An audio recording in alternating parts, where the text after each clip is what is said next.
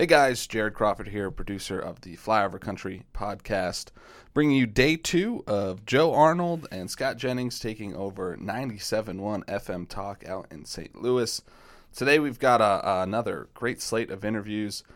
James Gagliano uh, to talk violent crime, the crime wave, both in St. Louis and across the country. Mark Paoletta to talk uh, Roe v. Wade and SCOTUS. Uh, confidant of Justice Clarence Thomas to give some really good insider information.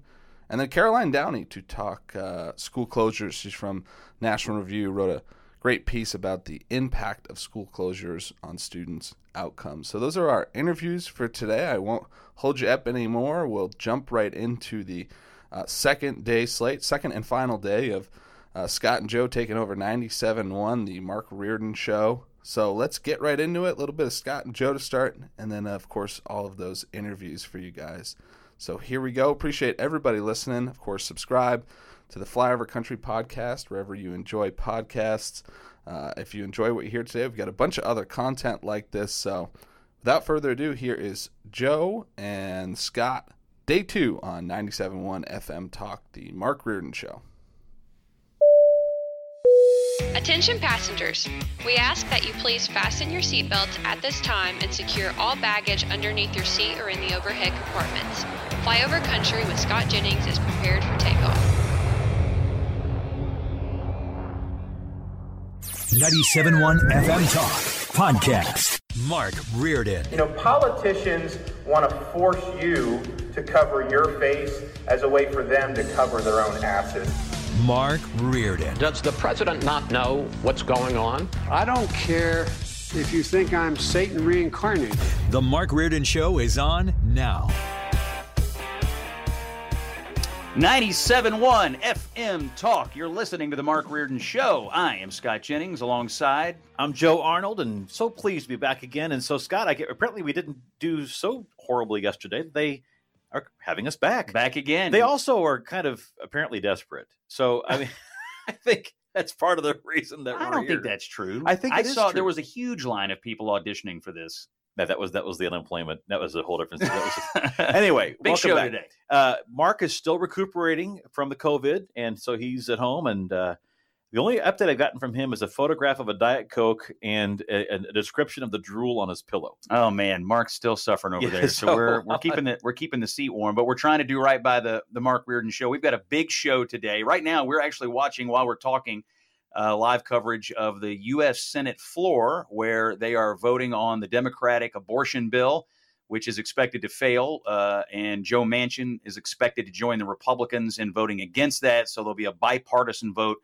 against the Schumer bill. We're going to pay attention to that, and we're going to talk about that issue uh, during the hour. Uh, coming up in this hour, uh, at the bottom of the hour, uh, we have a great guest uh, coming up. Uh, Jim Gagliano is coming up here to talk about national crime issues. An old friend of mine, CBS law enforcement analyst, and an old colleague from CNN. Next hour, we've got a clerk from Clarence Thomas's chambers, uh, Mark Paoletta, big time lawyer. Former clerk. Former Otherwise, clerk. Yeah. he might be accused of leaking. Yeah, yeah, right, right. Former clerk, but a, a great lawyer, and he's got some insights on the court. We're going to talk about those issues. I cannot wait for that, just Oh. because, I mean, if, if nothing else, I mean, obviously, there's, there's tons of things to talk about in terms of the protests outside the justices' houses and and about the actual, you know, what the Alito draft, but just to get an idea from an actual Yeah. someone who's right there recently about what happened. Yeah, it, it will be amazing to get Mark's insights, and also on Clarence Thomas himself. You know, they're very close. I mean, they ride around in an RV together, and uh, he, he's really close to the Thomases, and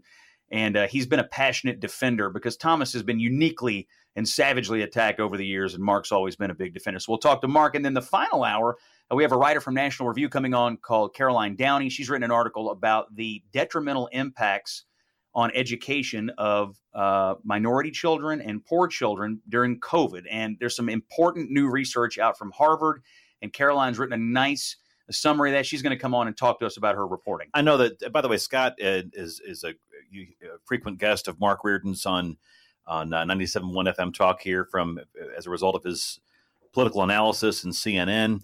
But I should point out, Scott, you just wrapped up your most recent semester of being a professor at Harvard. Uh, University in the uh, School of Government there, correct? Yeah, John F. Kennedy School of Government. I'm a I'm a lecturer there in the graduate school, and I teach a class called Modern American Political Campaigns. I get to fly up to Cambridge and and uh, meet with these uh, hundred plus students every week. It's really a, an honor to do it. But I was going to ask you. I mean, even though, and obviously you've been very, you're not just a company man when it comes to Harvard, but I'm saying you've been very complimentary of of, of free speech, if you will, within their own um, you know ranks in terms of what you're allowed to do during your own class. But at the same time, I was surprised. I was surprised for a Harvard study to be coming out apparently critical of school shutdowns. Well, you're seeing this around the left now. Um, I'm not saying the researchers were necessarily on the left, but you're seeing voices on the left who were some of the loudest voices when it came to shutting down our economy, shutting down the schools, you know, locking down American society are now all of a sudden, even some officials in Joe Biden's government, the education secretary the other day tweeted, Whoa, gee whiz, who knew this was going to hurt the kids so much? like, way to keep up, buddy. I mean, anybody with kids out there knew how bad this was. And now we have actual research on it. Um, and so it's going to be good to talk about that. But you brought up a term that I think we should get to to start the show today. All right. The term is free speech. I did. And I think the biggest free speech issue that has everybody a buzz in America right now is Elon Musk buying Twitter and making the announcement that he is going to let well, let me say this. He he's made the announcement that Trump should not have been banned. Let's hear from Elon Musk about Donald Trump's Twitter account. Uh, permanent bans should be uh, extremely rare and really reserved for accounts that are uh, bots or uh, spam scam accounts. I do think that it was not correct uh, to uh, ban Donald Trump. I think that was that was a mistake because it alienated a large part of the country and did not ultimately result in Donald Trump not having a voice. So Elon Musk speaking at a Financial Times conference, going on to say, "I would reverse the perma ban." Banning Trump from Twitter didn't end Trump's voice. It will amplify it among the right, and this is why it's morally wrong and flat out stupid. Of course, Trump, in the meantime, Scott, as you know, has in, in the in the wake of Jack Dorsey and and the uh, the Twitter uh, board and the the corporation silencing him, went out and invested in this Truth Social, which right. I, I, have no idea how that's doing. I, I don't either. I mean, there there have been all this conjecture that it wasn't doing very well, and then there was another site called Gettr, G E T T R, that was launched by a guy I know him actually named Jason Miller, who was a big Trump advisor during his campaigns and that one gets a lot of publicity as well. And so the big question now is if Elon Musk is in charge of Twitter and he says, well, I think we should have Donald Trump back, will Donald Trump actually do it or is he going to stick with his own platform? Of course, in the past, he has said, I'm not going on Twitter. I'm going to stay on truth. Uh, I hope Elon buys Twitter because he'll make improvements to it. He's a good man, but I'm going to be staying on truth. Of course, it only makes sense from a business standpoint. He's not going to stay at a Hampton Inn. He's going to stay at a Trump hotel. Yeah, but the, but for him though, and, and to debate this a little bit, can you resist the opportunity to go back to the place that launched you in the first place? I mean, there's no question that Donald Trump using Twitter in the 2016 campaign in the run up to that absolutely dominated the news cycle. I mean, it was the first time in American history where someone had something in their pocket they could pull out and literally in 30 seconds completely upend the news cycle on any given day. He did it as a candidate, he did it as president. And once you've had that power and had it taken away from you, I can only imagine you wake up every day longing to have that power again. I, I think, to be fair, I think Barack Obama's campaign really kind of was the first to really use it. No, but they but they didn't they didn't like they literally didn't on a whim just say, well, let's oh. throw this out there and, and change the news cycle. I mean, they if you go back and look at his tweets, it's nowhere. I mean, it was. It was. They're, not in, the, they're not in the same universe. It was. It was issuing it. I agree with you. It was. It was more of just a very general or they, they were a social media oriented operation. But right. I'm saying what Trump did was beyond just the use of a tool. This this literally changed. I mean, think about it. He had something in his pocket, and he, and if he pulled it out and used it, he could change the chyrons on cable channels, and, and you could see it happen. A tweet would come out, and on your TV, literally a minute later Trump tweet colon whatever it was. He he had that much control over our national conversation. I don't I just don't get the feeling that Truth Social is going to give him that. Now, certainly for the the most uh, devout Trump followers, they miss Donald Trump being on Twitter. There are, however, some more rank and file institutionalist Republicans who pr- probably have breathed somewhat of a sigh of relief at times. Well, how many people have you talked to that voted for Trump who have said some variation of this? Man, I love that guy. I love everything he did. I just wish he'd stay off Twitter. That's I mean, right. you, you heard that for four years. So it took care of it for him. Yeah, you you heard that, and, and that's been a big political question. Has you know he hated being banned, and and everybody was thinking it was unfair. But on net, has it been a net positive for Donald Trump to not be on Twitter? Now he still communicates by press release. I get all these releases, And then he- somebody puts it on Twitter for him. yeah, but but being off Twitter, it, it's essentially cutting off that impulse. You know, it's giving him impulse control. And which, I, if, if if but we all had it, you know, and and, and so there, there's a real school of thought here that being off Twitter has kept him from hurting himself even more than he might have otherwise done in his uh, exile here out of the White House. Don't you subscribe to that service where again it makes you like ask yourself a question first before you actually click send on the Twitter? Oh, I do. Twitter Blue. I do, and it's for that reason because once you hit send on the tweet, it, it's like uh, it's like, hey, you know, this this Are you sure about this? Yes, it says sending tweet, and it has a little circle, and like you have sixty seconds to to rethink it. And I have rethought a few, and it saved me a few typos. He would not do that, by the way. There's No. no, there's no way that that wouldn't be authentic. But I, I actually think it's possible that we might look back on this and say the ban backfired on the people who wanted to rid American discourse of Donald Trump's voice. You know, they, there were people back in 2017. Remember when we were having the row with North Korea, or row, I guess, in uh, Britain. But but people back in 2017 were saying Twitter has to ban him because he's going to tweet us into a nuclear war. They had been trying to get rid of that guy for all four years, and they finally did it in the wake of January 6th. I want to hear, by the way, in a moment here from Guy Benson of Fox News. But let's take a quick break. Come back on the other side. Hear from uh, from Guy Benson on from Fox News on on this this Trump going forward with with Twitter, as well as the whole question of free speech. It's one thing about Twitter. What about free speech, Scott? On your lawn. On your lawn, and in in, in, in particular, if you are a Supreme Court justice. We'll talk about it when we come back. 97.1 FM Talk, Scott Jennings and Joe Arnold in on The Mark Reardon Show. My question is this. Trump has said publicly he's not going to come back to Twitter, right? He's got truth now. That's his baby. That's his realm. If you want Trump tweets, basically, go to Truth Social. Does he have the discipline?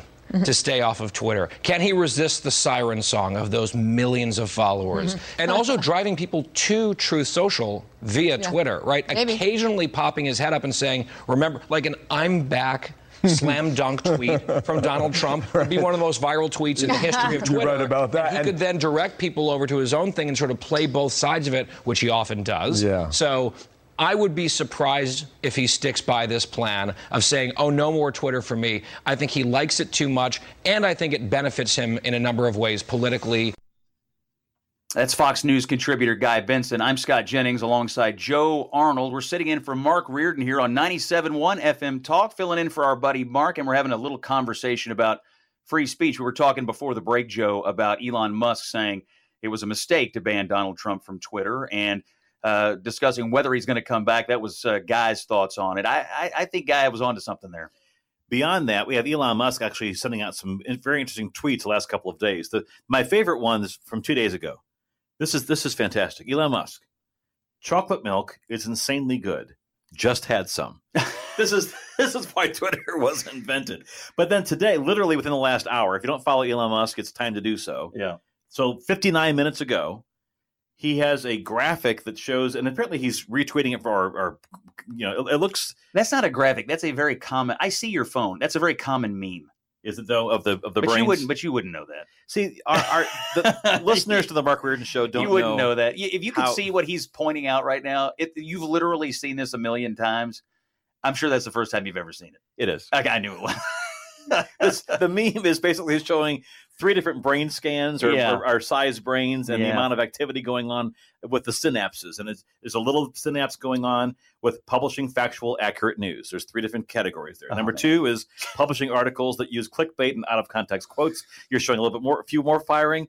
Scott is just laughing at me. But You're- then you're describing a meme. Everyone has seen this. But I'm saying- you're literally like providing the closed I am- captioning for a meme. But I'm saying what, is, what he's saying on the site about it, though. I know. Publishing articles that are inaccurate, slanderous, and include at least one accusation of being a Nazi. So literally, this he's talking. He's taking on the the, the very the, the the institutional press.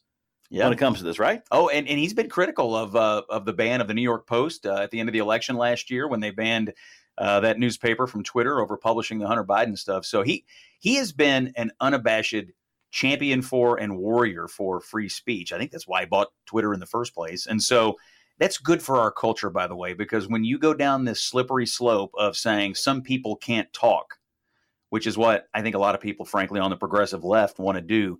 It is a slippery slope in a society that's built on free speech. Our democracy is built on free speech. And Elon, who's not even from here, is riding in to save us. Now, speaking of, let's let's let's shift the conversation because there has been another free speech debate going on in American society right now because we have all kinds of people standing on the front lawns of Supreme Court justices in the wake of the Roe versus Wade leaked opinion, the possible opinion that would overturn Roe. We've had protesters showing up at different uh, justices' homes. And there's a big question right now about whether this is an appropriate thing. We have a former Supreme Court clerk coming on the show next hour, but I wanted to talk just about the free speech aspect of this because people on the left say this is harmless speech. In fact, let's hear this. Uh, we have a little montage of clips, Joe. Hillary Vaughn from Fox News interviewed Rashida Tlaib, Elizabeth Warren, and Ilhan Omar, all three champions on the progressive left, about these Supreme Court protests. Bottom line, you don't condemn it. You think that these protesters should continue to be outside Supreme Court justices' homes and interrupt church. I, I, get interrupted and protested all the time. I welcome it in many ways, as long as it's not, you know, uh, violent rhetoric, uh, talking about, you know, physical harm and all those kind of things. I think it's just really important to understand that that happens. Uh, we're in public service. So this Supreme Court said back then protesters should be able to get right in people's faces. Now they are erecting barriers to try to keep protesters as far away from themselves as possible. I think that's fundamentally wrong. You think that these protesters should be prosecuted for breaking federal law? What is the federal law? It's U.S. Code 1507. So you don't think you think it's okay for these pro-abortion the protesters the Supreme, to go outside? Supreme Court judges have heard a case. They themselves have said it is protected by the First Amendment for people to protest outside of the house, to protest outside of everywhere. What's amazing, Joe, about these comments from Tlaib, Warren, and Omar is that they apparently want Supreme Court justices to determine the outcome of legal cases based on public opinion, based on angry mobs, and not the United States Constitution and not the law. Think, I mean, think about that for one second. They want people, if, if we can just get enough of an angry mob on your front lawn, that should sway your legal judgment it's outrageous. Well, that of course is you hit the root the root uh, element of all of this, which is to say, what is the purpose or motivation for someone to be protesting in the first place? It's one thing to just want to have your voice heard on an issue, but the the location of it then is is key here. Now, I'm of kind of two minds here though, because I know that I'm and thanks to your staff here, Scott, we've had the U.S. Code 1507 in front of us whoever with the intent of interfering with, obstructing, or impeding the administrative administration of justice, or with the intent of influencing a judge, juror, witness, or court officer in the discharge of his duty, pickets, parades in or near a building housing a court of the U.S., in or near a building or residence occupied or used by such judge, juror, witness, blah blah blah, or with that intent, uh, basically um, influencing shall, any judge shall be fined under this title. But so I guess the law is the law, and I and, and I don't know how else you can slice it. I am a free speech hawk, uh, and so I don't like the idea of st- you have to be very very careful. What's it's the very First Amendment we have. It's a Bill of Rights. I agree. I, am con- I'm concerned about saying I don't want you to be allowed to protest or complain. I agree with you. And I guess the question we're asking here is when does free speech become intimidation? Because honestly, if you were in your house and 300 people showed up, and some of them, by the way, are wearing the tactical masks and the and all that, would you feel comfortable going out on your front porch? I mean, I would you would you send your spouse out? Would you spend your send your kids outside to wade through the crowd? Certainly. I mean, of course you wouldn't. So you would feel intimidated. This is uh, in this in the statements of these people egging them on are saying, hey, we want them to influence or interfere with these judges, which I think is against this law. And they are being backed up by the White House. Let's hear from Joe Biden's White House press secretary, Jen Psaki, who is encouraging these protests to continue. So I know that there's an outrage right now, I guess, about uh, protests that have been peaceful to date, and we certainly continue to encourage that outside of judges' homes, and that's the president's position. So she said we encourage protests outside justices' homes. They're treating these Supreme Court justices like any other politician. And there is a difference between the president or a senator and a congressman and these judges who are supposed to be insulated from these kinds of angry mobs. They just are. That's why they're given lifetime appointments. That's why they don't appear on a ballot. They are supposed to be insulated from this. Of course, this is just one year after the majority leader Chuck Schumer, or maybe at the time was minority leader uh, Chuck Schumer, stood on literally the steps of the Supreme Court. Let's hear it. Saying we're going to reap the whirlwind. Let's hear Chuck. I ask my colleagues to think carefully about their vote, to grapple with the impact of a world without Roe, because all of us will have to answer for this vote for the rest of our time in public office. Last week's draft decision didn't come out of nowhere. It didn't materialize in a vacuum. On the contrary, it is precisely the outcome that extreme Republicans have been working towards for years. Let's hear from Chuck Schumer on when this is a few months ago on the steps, on the literal steps of the Supreme Court, yelling at the judges himself. And they're taking away fundamental rights. I want to tell you, Gorsuch, I want to tell you, Kavanaugh, you have released the whirlwind and you will pay the price. I mean, it was You won't know what threatening hit violence. you if you go forward with these awful decisions. I mean, absolutely threatening violence. Now, these angry mobs that have formed at these Supreme Court justices' homes, right. I'm pretty sure they heard Chuck Schumer last year. Look, we got to take a break. We're on 97.1 FM Talk. I'm Scott Jennings along with Joe Arnold. And when we come back, many people, of course, concerned about uh, violent crime in general, even though St. Louis's uh, crime statistics, violent crime last year were down as far as the murder rate is concerned.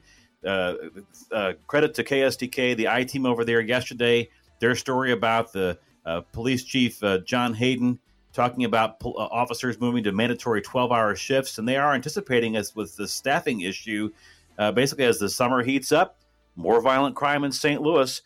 What should be done about this? And what is the national view of, of that crime strategy when we come back on 97.1 FM Talk? Scott Jennings and Joe Arnold in for Mr. Reardon today. He's recovering, and we hope to get him back in the studio uh, in the next couple of days. Thanks for joining us and making us part of your afternoon. Little breaking news here the United States Senate has failed to advance a bill that would have uh, been a sweeping abortion bill put forward by the Democrats. It failed on a 49 to 51 vote. It was a bipartisan majority of the Senate Guess who sided with the Republicans? Joe Manchin joined all the Republicans to reject. So they so Chuck Schumer not only does he not have 60 votes for his abortion plan, he doesn't have 50 votes for his abortion plan. We're going to talk about that next hour. But we are pleased at this moment to be joined on 97.1 FM Talk by an old friend of mine, Mr. Jim Gagliano of New York. Now, you might know Jim if you live in New York as the mayor of Cornwall on Hudson Village, but I know him as the most qualified law enforcement analyst in the United States of America, West Point graduate, 25 years in the FBI. He did all sorts of investigative work, tactical resolution, crisis management. He went to Afghanistan three times. He got the FBI's second highest award for valor. This man knows law enforcement and he knows how to protect America. And apparently, he knows how to run Cornwall on the Hudson Village. So, welcome to the show, Jimmy. Glad to be uh, uh, having you on the air today. Thanks, brother. Scotty, great to join you and Joe today. And boy, if I ever need a public relations firm, my man, you have got the job. Thank you don't for need that one. I mean, you, man. you're you're on CBS. You're running campaigns for Uh, mayor in Cornwall on Hudson. I mean, I mean, I'm just like a hype man for Jim, you. I, I got to tell you, he has been singing your praises off the air for years. and I'm so glad to Well- finally meet you uh, here on the air. Uh, Jim, Well- thanks for being with us today, and and and and I want to hear from you about uh, about this national crime issue. But but before we, I just want to make sure people know where to find you. Right now, you are the CBS law enforcement analyst, and we can catch you on various CBS broadcasts. Correct? That's absolutely right. CBS News, uh, CBSN, our, our streaming platform, any of those. And uh, unfortunately, or fortunately, the only time I'm on, and, and it's in rare occasions, is when something bad happens, either a mass shooting or a terrorist attack, or you know, Scotty, kind of what we used to do, what I used to do with you in the green room is is demystifying and breaking down law enforcement and, and complex uh, counterterror matters. So that's that's kind of what that gig does. Well, uh, when I first met uh, you, Jim, we were working together on CNN, and uh, as you said, when bad things would happen, they would put you on a plane and send you there. And you did a great job sort of explaining what was going on, what the various law enforcement agencies were doing in the aftermath, how they were conducting investigations. And sadly, what we wanted to talk to you about today is that candidly, there are bad things going on all over America. We have a national crime wave, murder rates, carjackings. Big cities are under siege. And I was wondering, given your experience, given your perspective, what are cities going to do about this? I mean, we have, I think, crime waves going on. We have local prosecutors who are looking the other way. We have politicians, you know, sort of more beholden to progressive activists than they are to the citizens who live there. Is this a big of a problem as I perceive that it is? I mean, I look around this country and I'm thinking, who feels safe anymore? Yeah, that's a that's a great wind up, Scotty, and and and really it goes back to a number of things. So so we all know that on Memorial Day in, in, in 2020, George Floyd was murdered, and, and that is the correct terminology for it since a jury found uh, Officer Derek Chauvin guilty of uh, pressing his knee into the man's neck for an interminably long period of time, and, and, and Mr. Chauvin rightly went to jail for it. But what we did in the country is that we overreacted, as, as often happens when the pendulum over course corrects, and we started this notion, this idea that we should defund the police. New York City Council did that last year. They took one billion with a B dollars out of a seven billion dollar budget. Um, Minneapolis has done it. Seattle has done it. Atlanta has done it. Many different cities are undergoing this this fantasy that uh, you know, you can close prisons down, and that's going to make us safer. You can you can execute bail reform, which means that cash bail system in New York State is is is no longer in existence. So you can be a recidivist. You can even conduct some crimes of violence, and you can just you can operate out of a revolving door. Those things are all a product of this overreaction. Now, I'm studying police use of force as a doctoral candidate at St. John's. And one of the things that I'm applying are the 25 years I spent in the FBI in New York City. And just to give you a quick marker here, I arrived in New York City as a freshly minted FBI agent out of Decatur, Georgia. And what did the FBI do? They decided to send me to, to, to Manhattan. Well, New York City had just suffered the biggest homicide surge and rate in its history. City of 8 million, 8.4 million people, 2,262 people were killed. Vast majority, 95% of the victims and perpetrators were people of color. When I left the FBI and retired in 2016, and no credit of mine, but the New York City Police Department had applied broken windows policing, CompStat. These are things that your listeners, are, I'm sure, are familiar with, as well as stop, question, and frisk. And what had that done? It brought the homicide rate down below 300, an incredible drop. And I'll wrap it, Scott, by saying, and Joe, by saying this to you. New York City is 8.4 million people, and we're, we're hovering around now 400 homicide cases. What is going on in St. Louis? You're a city of 305,000 people, and I looked up some of the crime statistics, and in 2020, you suffered 263 murders, just shy of what New York City, in a city of 8.4 million uh, suffered, um, you know, of recent. And I think a big part of it is Scott. You mentioned at the top is is is prosecutors. City the City Journal a couple days ago came out with the five worst prosecutors in America, and Kim Gardner had that ignominious distinction of being one of those five. And I think that's the problem. You're not prosecuting crimes. You're demonizing the police. There's absolutely a war on law enforcement. And these are the things, guys, that are contributing to the huge uptick in crime and the surge around the country. Those are 2020 numbers. 2021, St. Louis prides itself, at least, that there were they they began counting some homicides differently, so it came down pretty precipitously, and that was kind of a, a hallmark that that you can kind of hang your hat on is that it. Uh, uh, compared to the crime wave going up in other cities, the St. Louis's murder rate actually went down last year. But a lot, a lot of critics are saying that was just more of a number crunch than it was necessarily a, a change in the actual violent crime uh, situation. And thank you for the the inside uh, you know analysis here of of St. Louis. I, uh, on that score, uh, KSDK, uh, Five on Your Side, the I team there, yesterday had a story out about the police officers moving to mandatory 12 hour shifts uh, this summer, basically due in part to understaffing of the department. And they're saying, you know, as and they're quoting from the uh, from the internal memo they got a hold of here, as the summer months near, bringing a likely increase in call volume and a higher propensity of violent crime, these adjustments are needed. Jim, on that front, what I what I am interested in knowing is, I mean, I've assumed this for some time, but m- my assumption is is that police morale must be just uh, at an all time low, and I also assume it's very difficult right now to recruit police officers because, I mean, it strikes me outside looking in, police officers must feel like that politicians will cut and run on them in a moment. I mean, that's what's happening in cities across America. It's pretty despicable. Yeah, it's it, is really difficult right now. I mean, when you think about it, across the country, there are between 700,000 and 800,000 men and women in blue who swear an oath. They strap on a they strap on a sidearm and pin on a badge every day, and they truly go out there to do the right thing. Are there bad cops? Of course, there are bad elements in in in, in any profession, but the vast majority of them run to the sound of the guns. When the rest of us are fleeing in fear, they're running to the sound of the guns. I, I think you, you make a good point there, Scott, in regards to recruitment and retention. Yes, it is it is taking a precipitous drop across the country. In New York City, they are refusing to allow police officers to retire or leave. They're holding them in place because cops don't want to be part of a system whereby they're not going to be defended for acting in good faith.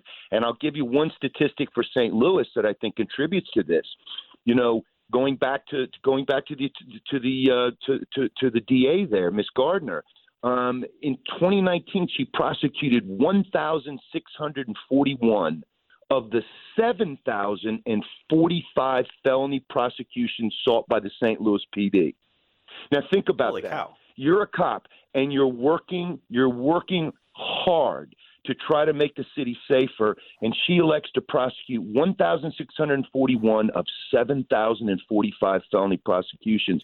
Yeah, that that definitely contributes to, to lowering morale, where cops are going, why am I putting myself in harm's way? Why am I staying overnight to finish the paperwork and make sure the perp is into the system if I know it's a catch and release program?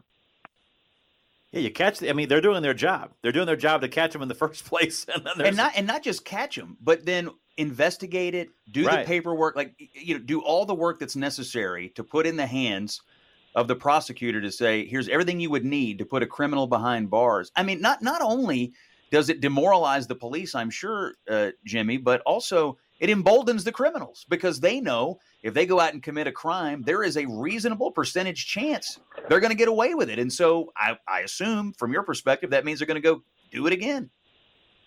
Yeah, and, part of it, guy, guys, it, it, it's messaging, and I think you know you, you don't want to think about that when it comes to public safety.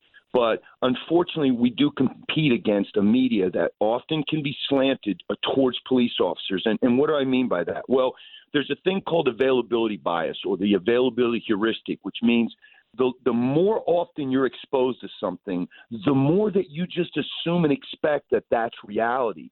And when we have people, including politicians, I mean, our vice president said just reckless and hyperbo- uh, hyperbolic things. The president, a number of members of the Senate and, and, and Congress saying these things that are just not true. Let me just give you these are the stats that your listeners need to understand when somebody goes, there's a war on young men of color and and police officers are hunting them down and killing them for sport.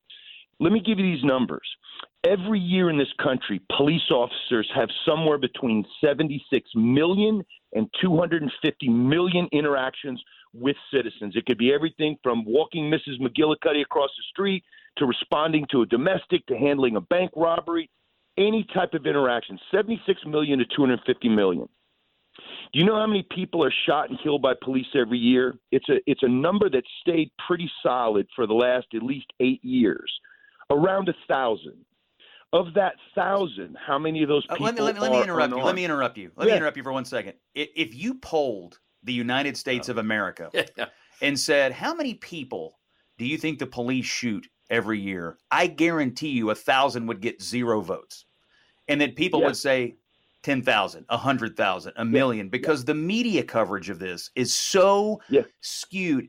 It's so outsized compared to the statistic. I didn't mean to interrupt you, Jimmy, but but you know No. it's true. If you poll the American people, they would have no idea what you just said, but it is the truth. Scotty, it's it, it's even worse than that. I gave you the number of people that are shot and killed by police. The vast majority of them are armed. The vast majority of them have a weapon on them, and they're actively trying to use it. Now, I'll use 2020 statistics since I used that before. In 2020, of the somewhere around a thousand, it's either 990 or it's a thousand and five. It, it always seems to work out around that number for people shot and killed by police. 60 were considered unarmed. Now, I want to explain one thing here too, because there's there's an asterisk. Unarmed just means that you don't have a gun or knife on you. So if you violently resist arrest, you struggle and you attempt to disarm an officer, or you pick up a cudgel, a stick on the side of the road, and bash him in the head with it, and you get shot, you are listed as unarmed. Now, of those unarmed, demographically speaking, if we're looking at the numbers in 2020, 26 of those 60 were white. 18 were African American, 10 were Hispanic, 2 were other, and 4 were, as of yet, unknown. Now, what does that say? People will push back and say, yeah, that's great, Jimmy, great stats, but our population percentages don't ma- match up. Whites make up 66% of the U.S. population, African Americans somewhere between 12 and 13 percent. The uncomfortable conversation we have to have groups do not offend the same. So if you're looking at this and it's a one size fits all, it just doesn't work. There is not a war on any particular race or ethnicity here. And the problem, guys, is I just don't believe that people are kept abreast of what these statistics are. It's what I'm studying right now. I'm looking at the NYPD across a 20 year period. And I'll leave you this one last stat. In 1972, the NYPD had 903 weapons discharges, everything from a you know, uh, you know, an interdiction or a, a adversarial contact with, with, with the person, to a suicide, to dispatching a dangerous animal, and and and uh, accidental discharge. Do you know that last year they had 23? So from the early 1970s, 900 weapons discharges. Last year, 23. And of those 23, you also have to factor in taking a dog out that's dangerous, uh, suicides, unfortunately, because cops are more prone to it than just about any other profession, and accidental discharge. That is an incredibly restrained police department. You'd never know that if you followed the news, guys. Credit, credit to you for first of all this beginning this entire conversation by pointing out the whole Derek Chauvin and the fact that there, yes, there are. It's, it is possible for a cop to do something wrong. It is possible for this to happen. But the question I have for you is because this entire policy across the country, policies and strategies have been uh, warped or, or, or, affected by this. And this this is the pendulum where we are right now. Do you see the pendulum swinging back? Are we gonna, are we going to get more realistic and start looking at things more critically the way that you are? I- I do. You, you know what's encouraging to me? There was a Gallup poll that came out during that summer of unrest of 2020, which really, as we're entering into the summer season here shortly, was just under two years ago. There was a Gallup poll taken, and, and this is staggering. And you would never know this by following the news, but if you talk to people and if we do things one on one, face to face, you understand that feelings are different than some of the hyperbolic rhetoric and the incendiary charged language that's thrown about by politicians. And I can say that because I guess I have to admit to being one now. Think about this. In 2020, the height of the Black Lives Matter uh, protests and, and the riots that happened that summer, 81% of African Americans polled said they wanted the same amount of police presence or more in their neighborhoods. When we start ratcheting back police and we start saying we don't want them in our neighborhoods, we don't want to see police out there, violence interrupters can handle this. Send a social worker instead. That's not what the people in the neighborhoods that are beleaguered and under siege really want. It's a feel good thing, but it's a message that is distorted. And I think that 81% number really is a realistic number for the amount of people that I've come across and had contact with during my life of law enforcement, which was much of it was in urban areas in the inner city. That number stands up. CBS law enforcement analyst Jim Gagliano has been our guest. Thank you, Jimmy. We're on 97.1 FM Talk. Back after the top of the hour with more news coverage here. Joe Arnold and Scott Jennings in for Mark Reardon. Get more at 971talk.com. 971 FM Talk Podcast. This is the Mark Reardon Show on 971 FM Talk.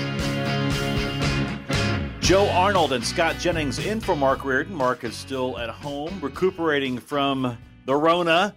Mark, get well soon. Hopefully, you're not even listening. You're just resting. You got earlier a tweet for, or a text from him that he was drooling on his pillow. No, apparently. he's listening. He, I get little. He sends me texts critiquing your every. I can only imagine. hey, by the way, uh, so I, I, Scott and I have are frequent guests of, of Mark's, and we're just kind of surprised that he's that Steve Moore and company have allowed us to kind of take over for a couple of days. But in the meantime, how to get a hold of us? Uh, so Scott on Twitter is Scott Jennings KY. So, so that's pretty Yep. easy. KY stands for Kentucky. You got it. I am Joe Arnold Report because I used to be a reporter on the television. Joe Arnold Report. So tweet at us, let us know how we're doing here and anything you want to hear about for questions you have for some of our guests and, and that sort of thing. And uh, thrilled to be with you and, and back. And one other quick little uh, uh, tease, if I could, Scott, and that is that you and I host a podcast of the the Flyover Country with Scott Jennings. It's the Flyover Pod on Twitter, so follow that as well. Yeah, we uh, had a, an idea several months ago that uh, there wasn't enough political punditry and analysis being generated out of Middle America. Out of yeah, that's right. There's plenty being generated on, On the the coast. coasts and in the big cities, but who among us is generating punditry in Middle America? So we launched Flyover Country. We do a weekly roundtable with some great guests. We have some great interviews. In fact, we're going to upload a lot of this show the last two days to the to the pod feed. And I also write a newspaper column, and I frequently uh, make an audio version of that as well. But it's uh, Flyover Country with Scott Jennings and Joe Arnold hosts our roundtable uh, every week. So I'm I'm proud to to have Joe on uh, board with that. I think it's been a it's been a good ride. loved your friend Jim Gagliano uh, last half hour as far as really the, when I say speaking truth to power, basically that, that's what it is. It's because it's it's basically uh, getting rid of all the narrative and talking about facts and and what the actual truth is on the ground, sort of like what we do on in flyover country. Because you hear a lot of these spins, but what's life really like? Well, you you ultimately have to ask yourself: Do you want to make policy on facts, statistics, data, things that you know are real, or do you want to make policy based on your emotional reaction to something, some anecdote in the moment? That doesn't make what you saw right or good. But the question for policymakers is emotion versus facts and data. And Jimmy is brilliant. He's a he's just so many years of experience, and that's what he does well on CBS and did on on CNN for a number of years. But 25 years in the FBI, he's also an academic. He knows his stats, and he really laid out chapter and verse how these local prosecutors are failing, failing their citizens. They're failing to prosecute these criminals who, time and time again, are terrorizing citizens. Got to point out as well as far as the you know truth versus narrative. I, I'm going to give your your employer, your other employer, a little hell here. So you, be- you I know you're going to be a team player and you're not going to criticize CNN, but Jim Sciutto at CNN today tweets out about how inflation is easing because it's not as bad as it what it was like 8.3 percent in April basically was not as bad as what it was in March. I'm like, come on. Well, I saw it's that. like I mean, it's sort of like saying we're still shelling your your uh, your village. We're, we're just not using as many bombs as we were the month month before. I mean, what is this? We, we were going 80 in a 25. Now we're going 79 in a 25. so we're now much better drivers. I mean, seriously, We're now much better drivers. What is that? this inflate. I, so obviously, abortion is dominating the week's news, but I contend uh, that inflation and the economy really are still going to remain the dominant issue in the election. Listen to this. This is the price increases year over year. Gas, 44% higher. Airline tickets, 33%. Used cars, 23. Hotel rooms, 23. Suits, 22%. Bacon, bacon, 18%. Oranges, 17. Tires, 16. Furniture, 15. Milk, 15. Coffee, 14. Deliveries, 14. By the way, you've you've suddenly gone into the old time radio of reading the commodity prices in the I'm morning. telling you, I'm telling you, if you if you This had the the, farm job, report. if you had the job of reading the commodity price, you'd already had a heart attack. I mean, this is crazy. Bread, 14. Baby food, if you can find it, 13 percent. and it goes down the line eggs 10% dry so everything about your day-to-day life that you're doing inflation is destroying your family budget. And so we're obviously the news is dominated by abortion and we're going to talk about that with mark paoletta my friend and former clerk for uh, supreme court justice clarence thomas at the bottom of the hour.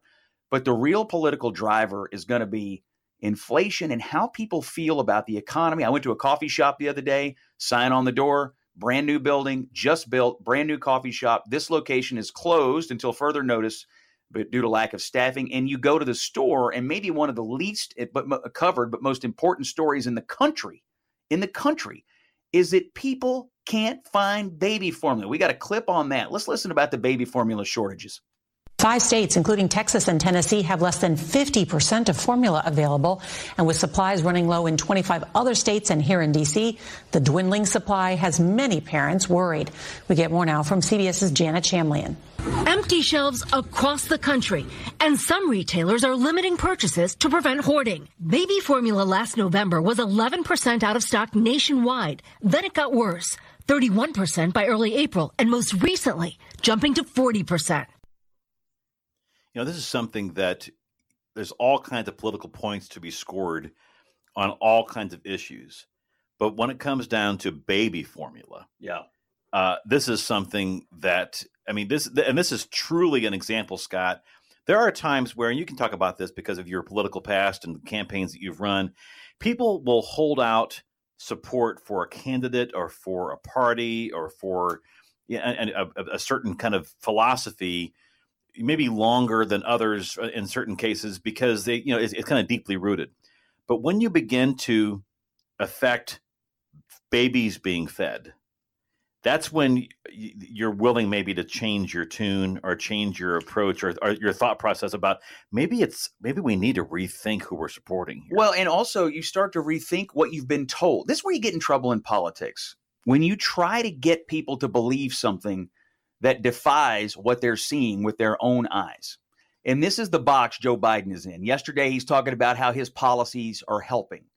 They're trying to tell the American people everything we've done, all that we're improving things. And then you get in your car with the 450 gas and you drive to the grocery with the bacon that costs 18% more and you swing by the baby formula aisle and it's empty, the shelves are empty and you're saying to yourself, the president of the United States and his party says, oh, we're making things better. Yet I can't afford to go to the grocery in my car. And when I get there, the stuff costs too much or I can't get it. You cannot make people think something other than what they're seeing with their own eyes. And if you try to do that, you will fail. People feel these things and they immediately say, Who's lying to me here? Who is lying to me here? This is the box Joe Biden is in. Instead of taking responsibility, instead of owning it, instead of saying, I recognize problems, I, I am trying, but there are issues, I, none of that's happening. It's blame someone else. It's I'm actually fixing things. And then they go out with stati- you know macro statistics. No macro statistics makes a mother feel better about not being able to get baby formula. So to your question, voting behavior will be affected by the shortage not by what a politician says. No, no, no, no, no. You're missing the point. See, it's actually getting better. No, it's not getting better. And no one in their right mind is going to believe that. Is it Vladimir Putin's fault? Whose fault is this? Art Laffer, the former Reagan administration economic advisor, speaking on Fox News. Art Laffer this morning on Fox News talking about who is to blame for inflation. Well, I, I, just think Biden's crazy on saying that it didn't have anything to do with him because if you look at when that inflation starts, it starts almost literally the day he takes office and it's just been rising steadily. Now, we did have a slight drop this month in the CPI, but that was due to the numbers dropping off uh, the index 12 months ago that were fairly high. They're going to be dropping. The numbers should decline a little bit next month and the month after as well. But in the three months prior to the election, that number is just going to shoot up because the numbers being dropped off are very, very small, and uh, it looks doesn't look very good for Biden and this administration. Let me ask you a question, Scott. And this is kind of conspiratorial. so, is it possible that they're kind of just putting up with inflation and this kind of thing, and they're saying we're trying to fight it, but ultimately the Democrats don't really care because this is a reordering of society. Well, they're going to care in November when. Well, I, understand, but I'm saying is the, the argument could be made if you're of a, a particular political persuasion is the people were suffering before inflation went up. The people on the lowest rungs of society were already suffering. Now you know how it feels. Basically, we need to flood the market. We need to flood society. And so, yes, your job does your, your your paycheck doesn't go as far as it did before, but now you know how it feels to be on the lowest rung. In other words, we're going to bring down this to the lowest common denominator here. We're, we're going to be let's be more equal and equitable in the way the economy works for people. And what that means is we're going to make the people who are making good money feel the feel the pain at the pump, at the at the grocery store, everywhere else. Except everybody on the bottom end of the rung is also having to pay more. Of that is true. Of course, I'm getting, trying to make some sense of this, and I don't know if I can. Well, but the way, but to, to take your argument to its natural conclusion is on the bottom end of the socioeconomic scale. Well, the argument that you're making is, well, we'll pay those people. We'll put, we'll, we will send them money from the government. So we'll, we'll, we'll artificially inflate right. their, their standard of living from government payments will make the people on the you know everybody else feel it worse. So that that's the argument. I, I really think, and we got to take a break in a moment, but I'll I'll close with this. I really think what they're intending, at least in one area on policy, is in energy. They want gas prices to be as high as possible. That is true. They are trying to drive fossil fuels out of our economy and out of this world. They're trying to do it in short order, and they are destroying the energy markets in the United States. That's the plan. They want gas prices to be high. You've heard people in the administration say, if you don't like high gas prices, just buy an electric car. And so, to me, the most despicable piece of all of this is that they don't really care that gas prices are high because it's part of the plan. It's all part of the plan. Now, everything else is high too, but this energy piece, I think it's really going to. And I'm not. Eventually, we're going to have electric cars. We have some now. There's not nearly enough. You can't get them in a timely fashion now. That's coming. You can't charge them enough places. That's but a whole you, other story. But you can't get them today. They're not right. available enough today. Uh, but that's the answer. And and I just think as a political matter, it's really short sighted by these progressives because you know average Americans who may be inclined on occasion to vote Democrat are getting killed by this. They got no capacity to go out and buy an electric car. It's not time yet. So I think at least on that particular area, yeah, I think they like high prices. Democrats are banking on abortion trumping the inflation issue at the midterms this fall. When we come back, more, including we'll hear from Representative Cori Bush of St. Louis about what she's saying on the about the Senate vote today on trying to codify the Roe v. Wade. This is the Mark Reardon Show. Joe Arnold and Scott Jennings filling in for Mark, who is recuperating, hopefully back tomorrow, but you never know. 97.1 FM Talk. And I'm Scott Jennings alongside my good friend Joe Arnold. We're sitting in for Mark Reardon today. He's a good friend. He is a good friend. He's a good man and a good friend, and we're hoping he's getting better out there. Little breaking news while we've been on the air today the United States Senate has voted on the Democratic abortion bill, and it has failed. 51 votes against, 49 votes in the affirmative. They needed 60 to advance it. So not only do the Democrats lack 60 votes to break a filibuster. They lack 50 votes, even if they didn't have the filibuster. And there was a bipartisan majority voting against this. One Democrat, Joe Manchin of West Virginia, voted against it. And let me read you a quote, Joe Arnold, from oh, yes. Joe Manchin. I'm listening. When asked why he voted against it, here's what he said. They, this is a direct quote, they are trying to make people believe that this is the same thing as codifying Roe versus Wade. And I want you to know it's not. This is not the same. It expands abortion. End quote. U.S. Senator Joe Manchin telling the truth about what the Democrats are doing in this bill. This is where you've been hammered on Twitter from your many of course, on CNN, Scott, I don't know what you expect as far as how people react because CNN is not necessarily. I love every interaction. it's not. It's not the conservative news network. Let's put it that way. I love anyway, every. I love every fan. That said, though, because you have been called many names and liar, perhaps the the biggest one uh, of this last last week, as far as the way that you are characterizing. But apparently, this this abortion debate.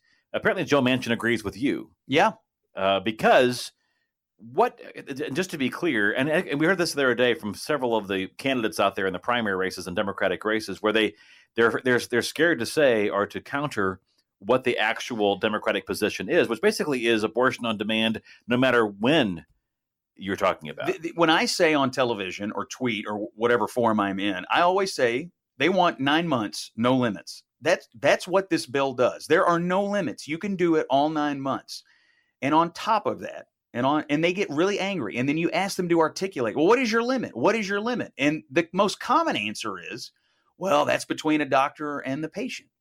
Well, what if the doctor and the patient have a conversation on the last day? This bill would allow it. So my position is the Democrats have revealed themselves on abortion. Nine months, no limits. And as Joe Manchin says, that's not codifying Roe. That's expanding. That's expanding this uh, abortion regime in the United States. And by the way, a vast majority of the American people don't want nine months of no limit abortions.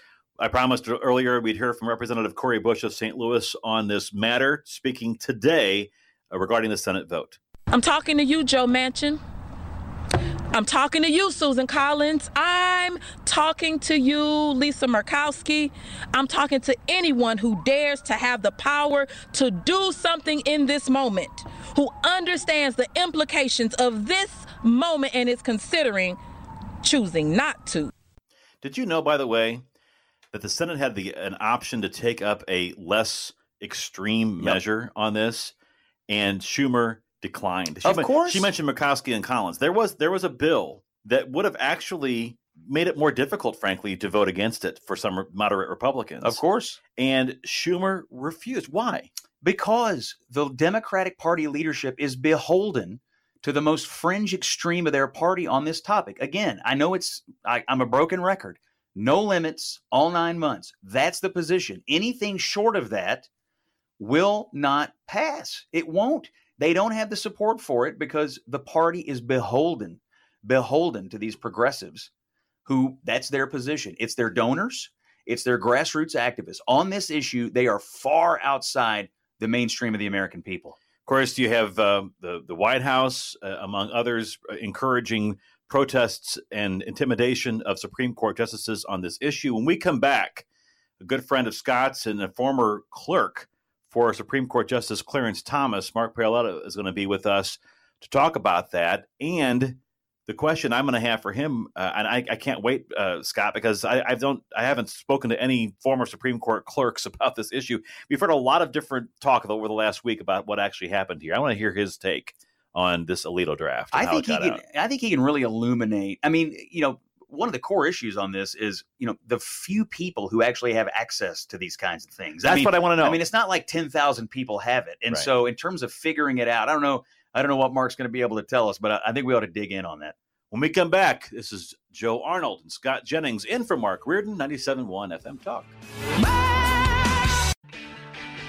And I'm Scott Jennings alongside Joe Arnold. Hello. Thanks for joining us. Joe is here.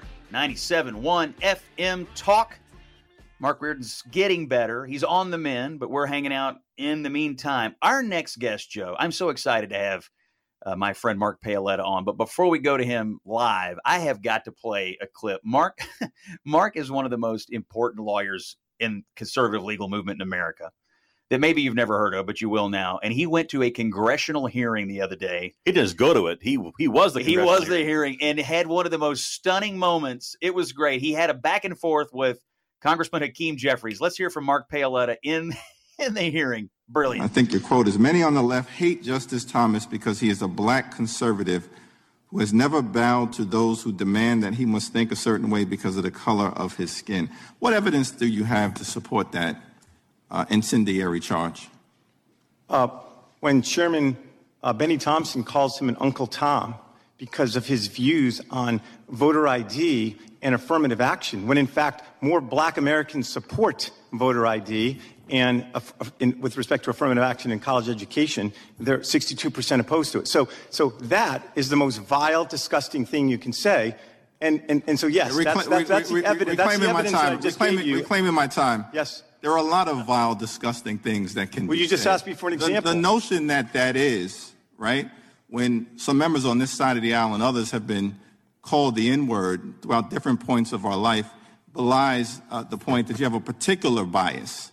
Uh, and it's an overstatement, which is not surprising when you look at the balance of your testimony. And if Chairman Benny Thompson uh, has an observation to make, uh, he's entitled to free speech. You apparently believe that Ginni Thomas, regardless of how many conflicts uh, she has, is entitled to her own political opinions uh, as well. Uh, Can I give you another example? No. Mark Paoletta. By the way, Mark. Can I give you another example? Mark's No. on the line. Mark, thanks for being with us today. And uh, let me let me just take ten seconds and introduce you because you were. Let me just go back. You were uh, counsel to President George H. W. Bush, Bush 41. In that role, you played a key role in confirming Supreme Court Justice Clarence Thomas to the Supreme Court, and you've been close to him ever since. And since then, you've had key roles on Capitol Hill. You were counsel to Vice President Mike Pence and had a huge role in judicial confirmations during the Trump administration. You were also chief counsel for the Office of Management and Budget during the Trump administration. Folks, Mark Paoletta is one of the most influential and important lawyers in the conservative legal movement. And you just heard Mike drop Mark, as I was going to start calling you Mike drop Mark on the line. Thanks for being with us on 97.1 FM Talk, Mark. Scott, thanks for having me. Joe, thanks for having me. Absolutely. I we, we're so excited to talk to you here. What was I mean, I'm just curious after this that after, after the mic drop moment, what was the uh was there was there ever any kind of follow up on that from the from the from the committee or anything else? No, they they never uh, they, they didn't uh, reach out to me, um, but uh, but but a, a number of the Republican members picked up on this. In fact, one of the uh, one member, uh, Matt Gaetz, actually went to each of the so you know in these congressional hearings with the Democrats running it, it's usually th- uh, four witnesses. Three of them are Democrats, one of them is a Republican. But he turned to all three of the Democrat witnesses and said, uh, "Does anyone think that you know using the term?" uh, Uncle Tom is not a racist slur, and every single one of them agreed with him. So that was that was nice because I, I was stunned, right? Sort of this kind of gaslighting or, or Orwellian moment where, you know, day in and day out, the left spews this hatred towards Justice Thomas for 40 years, right? I just wrote a piece today for Newsweek um, in terms of being kept out of the African American Museum when it opened up in 2016. There was nothing to Clarence Thomas in the museum, right? It's just the, it's it's just so for him to ask me for evidence was just astonishing. Um, and of course, he didn't like his the, the answer, and of course, he defended uh, Bennie Thompson using that term, which also was kind of astonishing to me. Uh, but uh, he, it was it know, was amazing to me, Mark, that they they asked you for an example. You you came up with the worst example, and then and then they they didn't want to hear. I mean, I- mean, it was almost. I mean, it was eminently predictable because they all know what they've said. You told them the truth, and they didn't want to hear it. You did write a piece about this, and it is at Newsweek.com. It's it's really amazing. All of this hatred, forty years of people coming after Clarence Thomas. You've been friends with Justice Thomas since uh, you helped him in his confirmation battle. I was hoping on this interview today that you could kind of take us inside the mind of Clarence Thomas, uh, all through all of this hatred, all through all of this, you know, vitriol, all the attacks, the attacks on his wife now, the role he's played on the court. You know him personally. Does any of this ever affect him? What is his mindset about uh, everything that's done to him and said to him over the years? Uh, you know, he's he's been attacked, as you said, Scott, since the day he came to Washington. It really 1980 or so when he first uh, was joining the Reagan administration, uh, and the left was going after him. And I think he's accepted it uh, that you know that they're going to come after him. He's never going to change. He's never going to let that criticism affect what he does as a as a as a justice, and that's the most inspiring thing. Um, so at, at the public level, you know, as a justice, he's just you know a, a constitutionalist, right, an originalist, and and he really believes, and you're seeing it in all of his. You know, Justice Thomas writes the most opinions per year of any justice on the Supreme Court. Okay, he writes in the 30s. Okay, from his uh, majority opinions, his concurrences, and his dissents, and some of them are 50, 60 pages long. And they're tour de forces of going through. You know, when you're an originalist, you're going to look for all the evidence. You know, um, that was back at the time uh, the Constitution was adopted or a statute. Um, and, and that's what he does. Other justices, lots of them write in the teens, like 12. There's a, a justice that's uh, tw- 12 opinions a year. So he's he's just he's he's at the, the, the kind of legal pinnacle, as I said in my piece.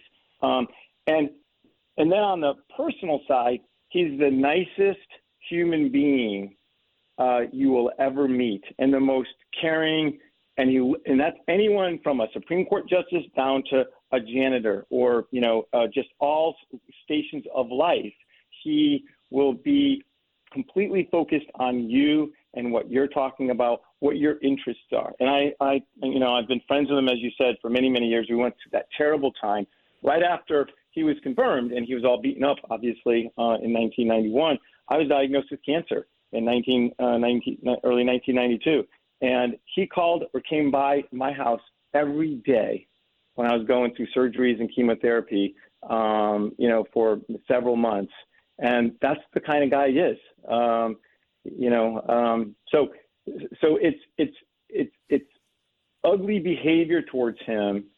And as I point out in my piece, you know, I, I'm not sure how they can call Justice Thomas this uh, because his views, you know, and people should be allowed to think what they what they believe. Um, but his views are actually more in, in line, in sync with rank and file black Americans across every single issue. And that's the kind of the strangest thing of all is that I think they view Justice Thomas as a threat to their power and what they're sort of pushing, like school choice. They oppose school choice. The NAACP opposes school choice. I think it's like 80%, 90% of black parents support school choice. And, you, and, and so it's, it's astonishing to me that, uh, you know, um, the, the black leadership goes after Justice Thomas like this. You're talking about him being such an independent uh, thinker and certainly willing to take the the blows as he has over the years. So I have to ask you about the intimidation tactics of the protests going on right now in the wake of the Alito leak, uh, the, the, the brief from from last week. And uh, so it, it, stands to reason from what you're saying to me is that Clarence Thomas is not going to be uh, you know, cowed by by people protesting outside his house. Can you speak at all to does does his kind of independence and the fact that he is not going to be affected by that is that is that infectious at all? Do other Supreme Court justices or other people kind of are they strengthened when you see that kind of an example? You know, um, yes, I, I think so, and I'll tell you, um, this is uh, yes, I, I do think uh, Justice Thomas will never be cowed or or or or, or um, you know bend to the to the mob, um, and I think other justices look to him uh, and when we did, so as, as, Scott said, I was involved with the interviews for the justices uh, w- w- under President Trump right at the very beginning of the administration. And there was a chart that showed um, how justices over the years had become more liberal, right? Um, and if you, almost every single justice has become more liberal um, over the years. And I, I, showed it to all of the, the, the folks that we interviewed. And I, I showed them the chart and I said, tell me why this isn't going to happen to you. All of them were superstars. Hmm. All of them had great opinions, you know, but, but it's the pressure. And it's not just like this is the, the, the craziest of all right now, but it's always this way towards conservative justices. Um, and we call it sort of the greenhouse effect, which was a, a, New York Times reporter, Linda Greenhouse, who sort of people wanted to be admired by, liked by, respected. Um, and so they all trended more liberal. And so it is, it is, it's a problem. I do think these justices are are strong, and you know they are not going to be uh, whatever uh, influenced by this mob rule or this intimidation. I really do think I think some of it's actually against the law. Um, there's federal statutes and state statutes that prohibit going to justices' homes uh, to just try and pressure them as they're considering opinions. Um, so I'm hopeful that's the way it's going to be, uh, and I think based on the you know folks that Justice um, that President Trump selected, um, and, and President Bush 43, who, who Scott uh, worked for, uh, that they're going to stand strong and and um, you know uh, rule the way they, they they they think they should rule, and not based on any external factors. Mark, I want to shift focus to the actual uh, opinion that leaked out from the court. I've got a, a lot of questions about this. Uh, one of them is just about the leak itself. I was wondering, sort of as such an experienced uh, uh, leader in this field, what you thought when you saw that a draft had leaked out from the Supreme Court. I'd like to hear what your reaction was, and also um, what's your what's your theory? Yeah, what yeah, like how could this have happened? But then number two, um, I was also sort of interested in your perspective on: Do you believe this is going to stand? I mean, you know these justices, you know how it works inside the room, uh, you know them personally. Uh, so, give us a little bit of Mark Paoletta perspective. What was it like for you to see that a leak had occurred? What do you think about the draft? And can we? Do you are you betting this is going to stand uh, in June? Um, I was absolutely stunned. I, I say I was absolutely stunned when uh, I was out walking my dog when I saw it on my iPhone, uh, and stunned. Uh, as I thought about it more, it was almost fitting, right, that the Supreme Court entered abortion-making policy uh, in 1973, and the left, you know, uh, you know, started looking to the court to enact their their social policies because they couldn't get them through the legislative process. They became the super legislature, and so now, right now that uh, the court is removing itself from abortion making policy and going back to the Constitution, the left realizes this is no longer our place. We don't control it. So let's burn it down. Let's destroy this place. And how do you do that? You try and you know create this level of distrust, right, uh, amongst the justices, or, or, or, or, you know destroy the working relationships by by having a draft out there. So shocking, but when you think about it a little bit, and the stakes and what the left has viewed the court as, particularly in this kind of you know abortion world, um, not not altogether surprising. My theory is it is uh, uh, that it's a, a liberal uh, clerk um, who wanted to kind of get it out there to get this pressure on justices um, uh, you know, to, to change and have this, you know, these crazy demonstrations and all that stuff. And you saw some of the reaction from the left calling the person who leaked it a hero. So I completely reject that it's a, con- a conservative clerk. When I worked in the Bush 41 White House and there was the leak of the Anita Hill statement, there was a crazy theory that we had leaked it. Um, and I was interviewed by the special counsel that was appointed to look into that leak. So that was absolutely absurd. Uh, and I let me let me ask you, Mark, on this on this yeah. leak on this leak theory. Let me ask yeah. you a question. Do you believe Chief Justice Roberts has the capacity, using the I guess the the his internal resources to get to the bottom of this. I mean, I assume it's a small number of people who even have access to these documents. Can yeah. the chief, in your opinion, figure this out, or maybe has he already figured it out? You know what, Scott? I, so from my time being an investigator up on the Hill for 10 years and also being in, in agencies, I was a general counsel and did some leak investigations, I, several of them. It's really, really hard to find a leaker. You, you know, if, if they're going to do something like this, they're going to be really, really careful, right? So my view is there's not going to be any emails. Um, even somebody who's smart enough to know sort of printing it out, and the printer is going to show who I, I've done all these investigations. I've looked for printers and who had access to it and all that kind of stuff. Um, my view is that somebody took a personal phone and um, you know either you know took photos of it or you know they do get copied out and somebody took it out. Um, so I'm skeptical of them ever finding the leaker. I've also had when I did leak investigations, people just lie right to my face, and, and I've subsequently learned uh, that they were the leaker. Um, and they actually had lawyers sitting next to them when they when they when they did that. So um, you know I don't know. Hopefully, you know, I'm I'm always an optimist, so um, uh, that, that hopefully they'll find this person. Um, but I will tell you one thing. Um, during I always go back to the Thomas uh, confirmation because it was it was so monumental in terms of what happened. During the Thomas confirmation, there was a leak of a, an opinion that Justice Thomas um, had been working on. It was a three-judge panel at the D.C. Circuit, right? So he's going up to the Supreme Court. He has been sitting on the D.C. Circuit. There was an opinion that was on affirmative action for gender set asides at the FCC. It was called the Lamprecht decision. And the, the decision leaked out, which was, again, unprecedented at the time. They wanted to derail Thomas's nomination. And there were, two, there were three judges on it Thomas, conservative judge James Buckley, brother of Bill Buckley, and Abner Mikva, who was a congressman who went on to the D.C. Circuit. And you know what? Everyone knows it was Abner Mikva or his clerks who leaked that uh, a 100% certainty that they leaked that result. Okay, and I think I, I know who the clerk is. Okay, Abner Mikva became counsel to the president after this. So in terms of like, oh, we're going to find the leaker and they're going to be shunned, they're going to be disbarred. No, in the Democratic world, those people were promoted. The other person became a senior right. person um, in the in in, uh, in the Obama administration, and so um, you know. Um, hopefully they'll. Uh, well, I'm surprised, Mark, that the leaker hasn't already outed themselves in order to get a book deal and an MSNBC. Oh, there will be a book deal. There's no question. I mean, that. I mean, because yeah. to your point, or or a talk show. Yeah, Mark, we've got about a minute left here uh, with you, and I've got two questions just, for you because I want to uh, oh. give you a chance to talk about this. Uh, what is your prediction on Roe v. Wade? Will this decision stand? And then I want you to tell us about the book that you're just about to publish on Clarence Thomas and tell people what it's called and where to look for it. We got one minute. Thanks. Yep. Um, I think that the opinion will, uh, the, the ruling will stand. I think the opinion has probably changed a little bit, not that much, uh, is my, my sense of just looking at it and how it was uh, circulated. So I'm, I'm confident it's going to be Roe v. Wade will be overturned, which is a tremendous day for America and for the Constitution. My book is called Created Equal. Clarence Thomas, in his own words, it's a book length interview with Justice Thomas. He sat down for 25 hours with us uh, when, when there was a movie made called Created Equal that was shown on PBS and it's an incredible look in conversation with the justice on his life, on his confirmation, on his career, on, on his views on America.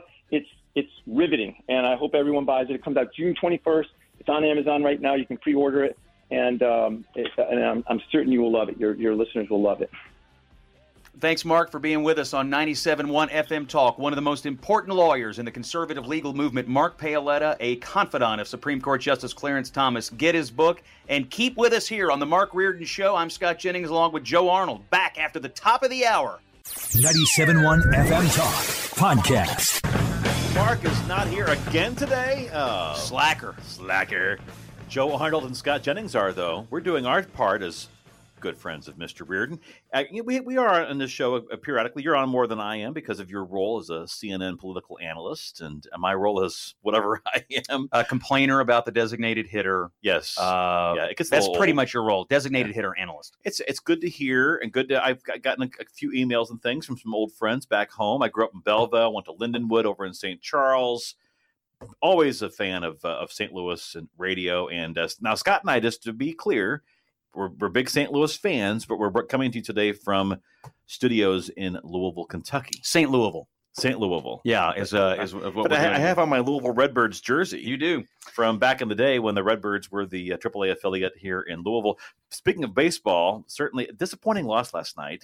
It was, but it, is- uh, it almost seemed like we're we're trying to get through this, and if we can get a win, great. But is this going to be. I uh, I got I hate it when we lose to other aviaries. I don't. It makes me angry. I don't care for that. I mean, I feel like our bird is a. But is I a think most of St. bird. Louis, most of St. Louis, I hate to say it this way, but we'll trade a Cardinals loss for a Blues playoff win, and that was amazing. That Yeah. was a great comeback win last night. Of course, the Blues back at home tomorrow night, Enterprise Center, eight thirty against the Wild. They can bring it on home, so we're looking forward to that.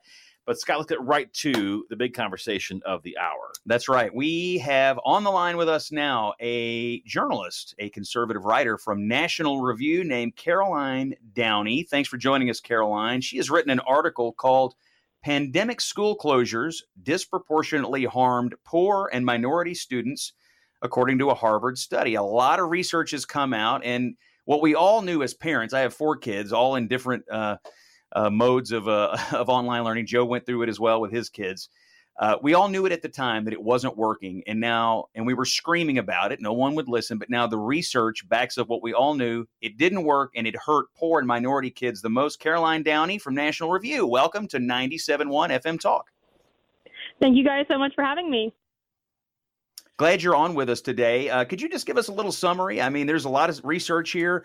Uh, I think parents in the moment knew uh, what was happening in their hearts, but couldn't do anything about it. Tell us, what did Harvard find out? Right. So we really could have predicted. I mean, every parent, I think, who is very invested in their child's education over the pandemic probably could have predicted these outcomes. But there was already a racial achievement gap in K through 12. We knew that. But of course, the school closures that were one year in some states, two years in others, or kind of sporadic in, in other states, you know, there'd be like six months at a time, then there'd be a pause, and they'd come back, or there'd be a hybrid model where there'd be remote learning partially and then in the classroom some other days. Basically, that disruption to learning, which we knew was going to happen, uh, further drove a wedge between academic performance between white students and minority students. So, and and I must note that in democratic controlled states like Washington State or uh, Oregon or even Washington D.C., this pattern was even more egregious. And not only were high poverty schools suffering larger declines from an education standpoint, but high poverty areas were also more inclined to go remote in the first place. And right? stay that way and, and, and keep it as long as possible. Yes? And, the, and the study backs that up, right? Right. So, I mean, these areas were clearly underprivileged, lacking resources, or, or maybe funding, whatever the issue was. They were more likely to send the kids online for prolonged periods of time. And I've been researching the education issue since the pandemic erupted. And what I've found is that uh, basically every student in America is now one, at least one grade level behind in major subjects. So, especially math. And a lot of this was because of the remote model. They, they had to learn on a screen and it was um, it, it was extremely difficult for many students to concentrate, and the parents were juggling uh, working from home while kind of babysitting their kids. It was uh, utterly, utterly uh, disruptive. And uh, yeah, the, the study does does back that up. Uh, Joe, to your point, and, and Caroline points this out in her article, states that are considered progressive or had Democratic leadership had the longest school shutdowns. On average, these states that had that leadership had an additional nine weeks in remote instruction or more than two months. Uh, uh, and then in Republican controlled states, you had uh, like Florida and Texas, high poverty schools were remote for six weeks fewer on average. So they prioritized in Texas and Florida, for instance, getting kids back in the classroom. What I am thinking about today, I've been watching this on my television. You start to see it creep back in, Caroline we now have this research about what happened. We no one can feign ignorance now, which they did for two years. Oh, we don't know what's happening. We knew. No one can feign ignorance now, but I'm seeing the coverage already. Oh, we're going to have a surge this summer. Oh, we're going to have, you know, this isn't over yet. And I am wondering what's going to happen in the fall if we have a lot of COVID cases. And we have vaccines now, we have medications, we have treatments. But I'm wondering, do you believe, based on your reporting and some of this coverage, are we going to see blue states or blue counties or blue cities or blue school districts try to close down this fall if we have a summer surge of COVID? Well, we're approaching midterms, and uh, there's going to be a lot of pivotal races that are up for grabs. And as studies like this, I mean, this is from Harvard. This is not uh, you, you wouldn't you wouldn't expect a study like this from Harvard. It's not or at least Breitbart. I wouldn't. It's not Breitbart's poll. No, it's not. It, it's a investigative project that ran regression analyses and all kinds of other statistical research. And uh, the correlation was so clear. States that are now dominated by progressives, they were closed for the longest period of time in the name of public health, and that neglected our children. And those children may never recover that learning loss. I mean, I've I've, been studying especially younger children, so like pre-K through third grade. The speech delays that we're seeing the, the speech therapy waiting lists we're seeing. I mean, there's going to be a whole new generation of students, not only with sort of social inhibitions, because a lot of them are not used to really seeing the humans in their life interact without a mask on, but uh, they also have fallen behind with phonetic learning. They like literally can't make out they like they're behind in terms of uh, formulating sentences reading and writing reading comprehension just literacy generally and I mean, that's going to be on the ballot because whether you're a Democrat parent or Republican parent, like watching your kids like absolutely fall behind. I mean, it's it's really it's really painful. And uh, I, I've talked to many moderate Democratic parents across the country in districts that are overwhelmingly blue, and they say a, a lot of them have told me they will never again vote for a Democrat on the local level because of what basically their policies did to their children. We're talking to Caroline Downey, a writer for National Review. She has written an article. She writes a lot of articles, by the way, and we recommend them all. We're discussing the article she wrote on the Harvard research about how pandemic school closures disproportionately harmed poor and minority students. That research came out of Harvard. Caroline, I have three children who are between pre K and third grade and lived through this myself over the last couple of years. So I am I am always hungry for information about this. And I can just tell you from personal experience, one of my kids fought through it, and I'm really proud of him. Uh, one of them has had a hard time, and I can I can tell, you know, having and I have an older child too. I, I, can tell having having raised one who didn't have these issues when he was, you know, in this age bracket, and now having raised a couple that had to live through it in that K through two zone. It makes a huge difference. It makes a huge difference, and I think you've raised the political issues you just raised I don't think Democrats who were all over these policies have fully internalized that their own political constituents are hopping mad over this. And I think they're going to try to make them forget it because of Roe versus Wade or because of some other issue. I when something happens to your kids, you don't forget it. You never forget it. And you especially never forget who did it. Who did this to my children? I, I used to know a guy who used to say, if you want to do something nice for somebody, do something for their kids. That's what that's what anybody would ever want you to do. Do something for their kids. But the the inverse is also true. If you want to harm someone, you want to kill a relationship with somebody, do something to their kids. That's what these politicians did. And what is most frustrating to me is that they now feign ignorance. The Secretary of Education for Biden just the other day tweeted, "Whoa, wow, who knew? Who knew uh, that this is now that this was bad? Who could have possibly known?" We knew, and and I'm just wondering in some of your interviews, Caroline, do parents? I assume they feel the way I do.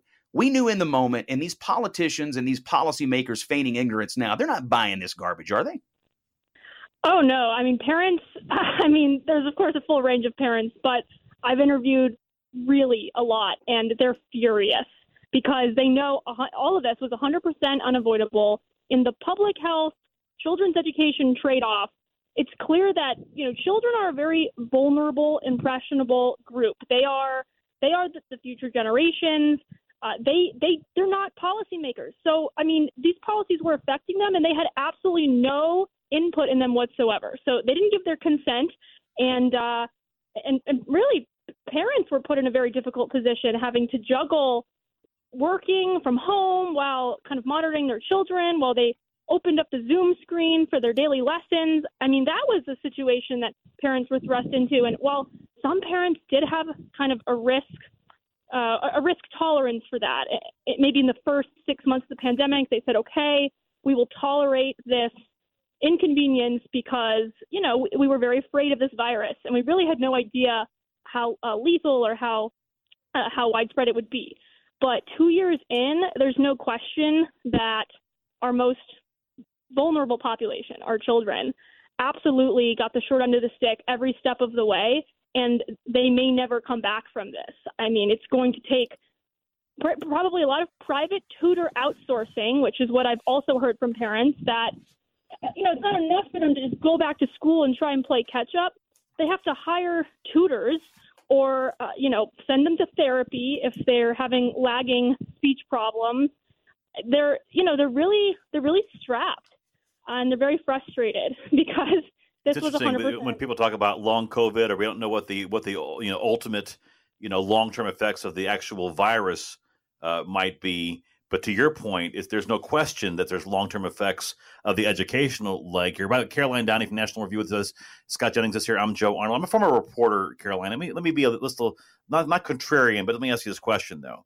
It's one thing to talk about educational deficits and how people were were were now proven to be harmed by these policies. Is there any calculus at all as to say because you'll see other studies that say that blue states were not as as uh, basically that COVID was safer, or in other words, that red states were it was deadlier than blue states. There are some folks who will say that.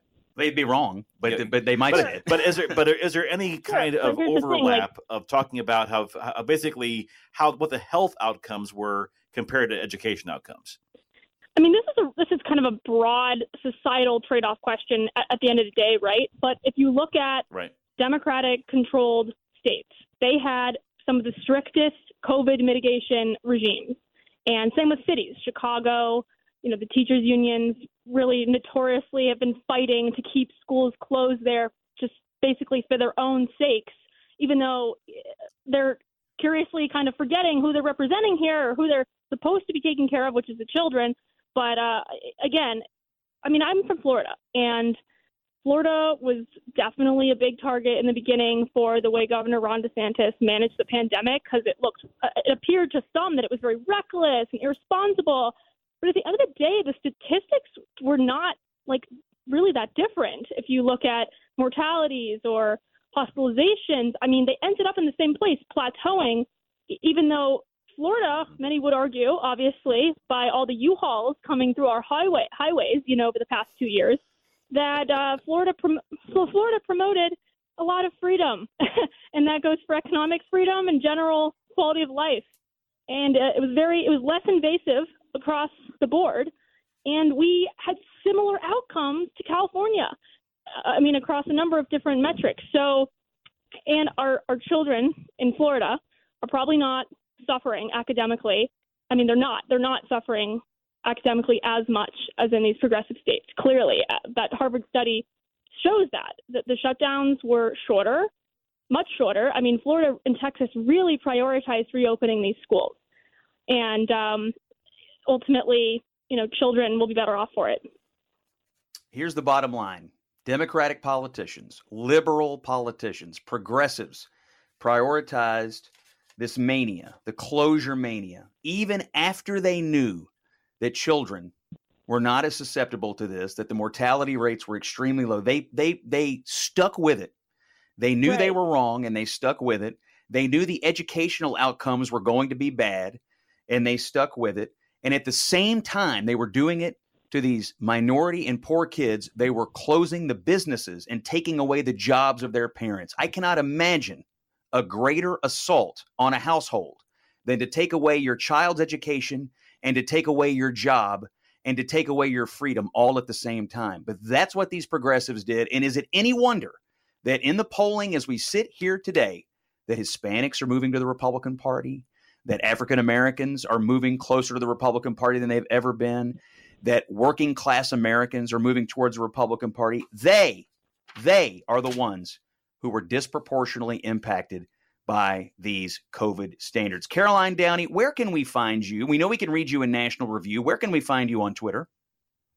Uh, yeah, it's Caroline Downey underscore. That's my Twitter handle, and I cover a lot of education, so topics like like this. And I just have to add one more concluding thing, which is the joke of it. This all is that about two years ago, teachers unions, especially in Democratic states, were calling school reopening or likening school reopening to white supremacy.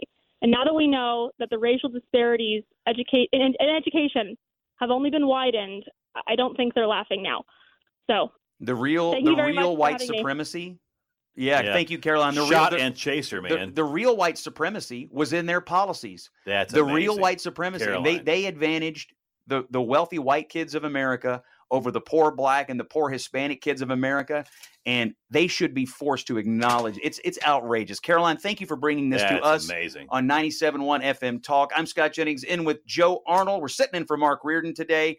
We're going to take a break and we're going to come back. We're going to talk. Well, see what happened, Joe. The stock market down again today. More than 300 points. Abortion vote on the Senate floor. St. Louis Cardinals lost. We got a lot of. We got cut of the day with my man Tim Scott from South Carolina. All that and more on, on the 90, Mark Reardon Show on 97.1 FM Talk.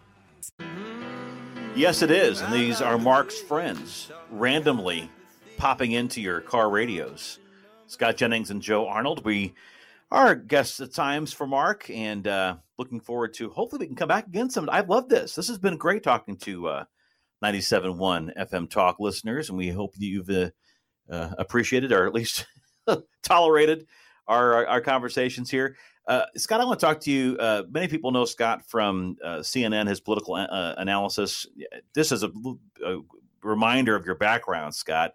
Uh, a long time Republican consultant, campaign strategist, uh, worked in the George W. Bush White House and political affairs there. So a, a, long, long record here. So a lot of folks turn to you. I've, I've in, in, national media, et, et, cetera, New York Times, Washington Post, you quoted L.A. Times columnist on um, on these political matters. So for a moment here, I'm going to take you out of the prism of speaking as a conservative and ask you more as an uh, an analyst about what we're looking at here at the midterms, uh, especially. And I, I'll go ahead and I'll bring it up off the top because it's it's the news of the day, and Democrats are really banking on the abortion the Alito draft uh, the, you know, leak from last week as being a game changer and somewhat of a stopgap or something for what they saw as a, a real hemorrhaging of, of Democratic support for the, some of the very reasons we just heard about from Caroline Downey. You had school closures, obviously the inflation situation,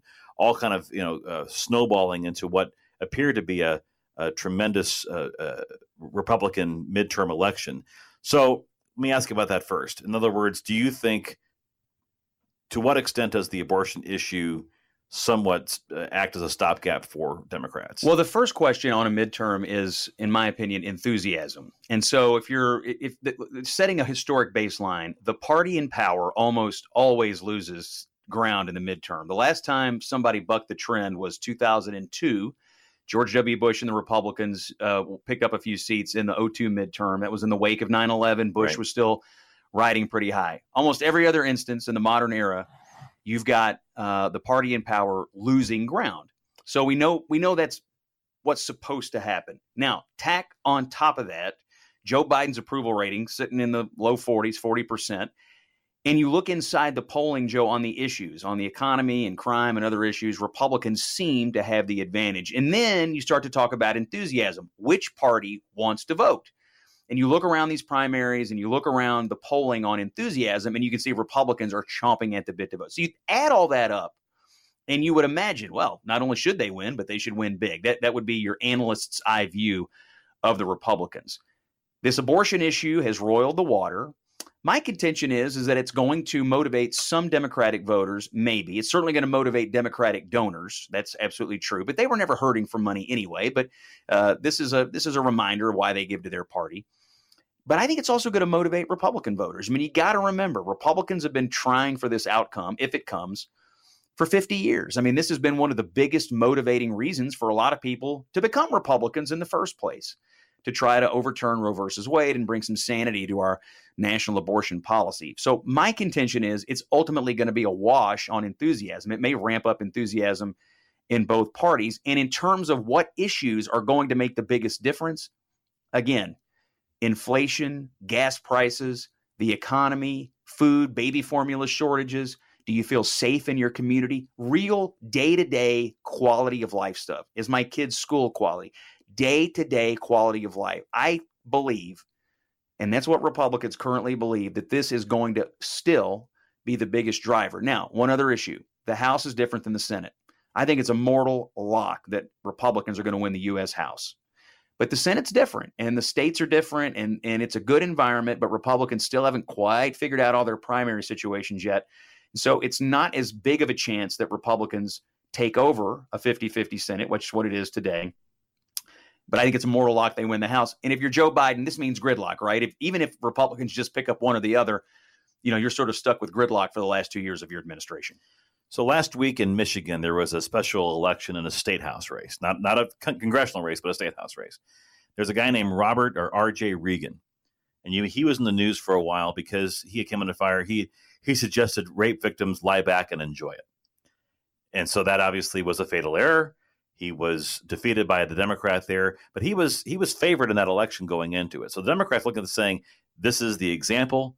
This is no, but is this is this more of like a Todd Akin type situation rather than you know a sign of a, a canary in a coal mine? Oh well, candidates uh, and look, Repub- you pointed it out. Republicans have shot themselves in the foot in past election cycles. You know, just let's say what being an idiot. I mean, Todd Akin, Richard Mourdock, that cycle back in 2012, 2010, we had the witch, Christine O'Donnell. I forgot we about had, her. We had a couple of other yahoos running. I mean, people saying stupid stuff, essentially being bad candidates, can absolutely cost you a race, even when the environment says you should win. And so, what that guy said is reprehensible. It's awful. It's dumb. And Republicans should take note of this and speak about these issues responsibly and talk about them from a principled point of view, but saying flip or stupid or condescending. You want to you want to defeat a good environment? Be an idiot because being an idiot will defeat a good environment. Every Republican should look at what you just said. There's a way to defend your values. There's a way to be a good candidate and take advantage of an environment and stay true to your values.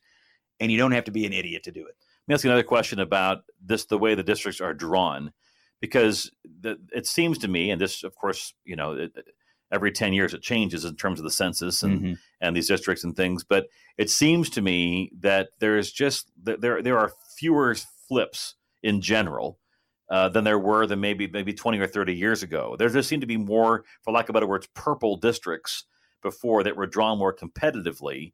And now it's almost like uh, rather than gerrymandering happening happening to benefit one party, it's almost just to benefit the incumbents. Yeah. And so as a result, there is there is there even that much is is there is there less low hanging fruit? In other words, does, that does that mean that the, the the the switching from one party to the next, whether in in either uh, house, uh, House or the Senate, is does it become less likely? Of course, the Senate is not gerrymandered. That's that's drawn by the. It was state. gerrymandered originally. yeah, yeah, yeah. Look But- at the lines. but at least on the House side. Yeah, good question. Uh, in the redistricting that happened this year, it was thought at the beginning of the cycle, and a narrative that was pushed by Democrats was that Republicans were going to gerrymander the map and steal all these seats. What happened?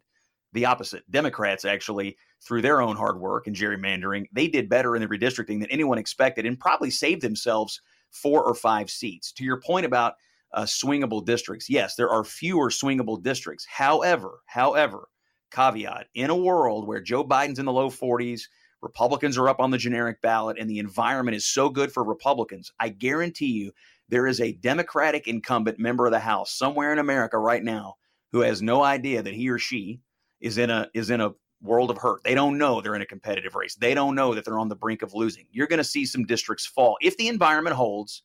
Even districts that were once thought fortress by the party in power, Democrats, could come down. This is what happened in 2010. Uh, it's what happened in 2018. I mean, we you know you see these wave elections where the environment is so good for one party or the other.